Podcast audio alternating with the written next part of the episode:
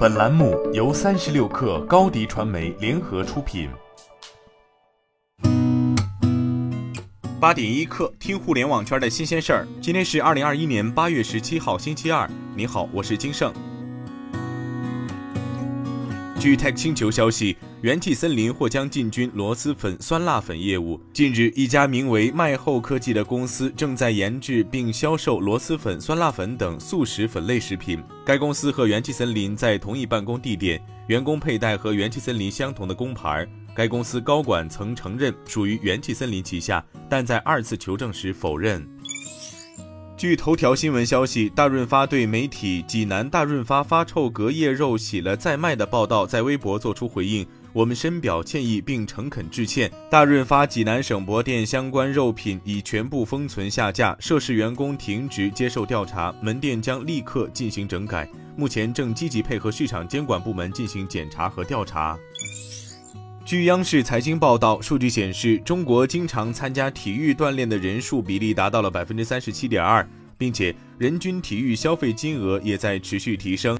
其中，二零二零年同比增长超过百分之三十。老百姓对体育锻炼的需求带动了体育相关企业的发展。中国二零一九年和二零二零年分别新增超一百五十九万和一百八十万家与体育相关的企业。今年上半年已新增超一百一十二万家体育相关企业，同比增长百分之五十四。据新商业联播消息，英孚教育八月十四号在其官方网站和公众号发表声明，称将接纳华尔街英语无法完成课程的学员。英孚教育在声明中表示。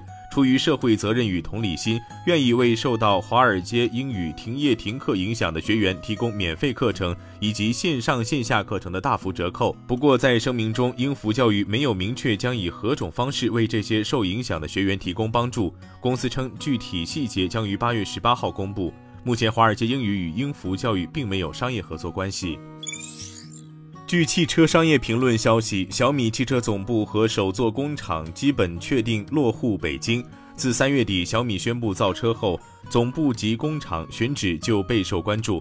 此前媒体报道，北京、上海、武汉、合肥、西安等地都在争取小米造车项目。雷军也在四个多月里频繁走访长安、广汽、上汽通用五菱、长城、上汽、东风、博世、宁德时代等厂商，并发布大量招聘信息。此次确定总部和工厂落户城市，也是小米造车前期筹备工作的一个重要节点。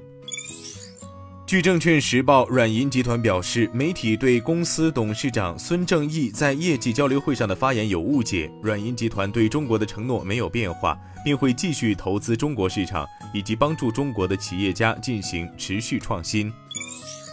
据新浪财经，埃隆·马斯克日前表示，星际飞船火箭的首个轨道堆栈将在未来几周内准备就绪，只需等待监管部门的批准。今年五月，SpaceX 公司成功的将其 Starship 原型机 SN-15 着陆，这是一种可重复使用的重型运载火箭，可以将宇航员和大型货物有效载荷送上月球和火星。今天咱们就先聊到这儿，我是金盛八点一刻，咱们明天见。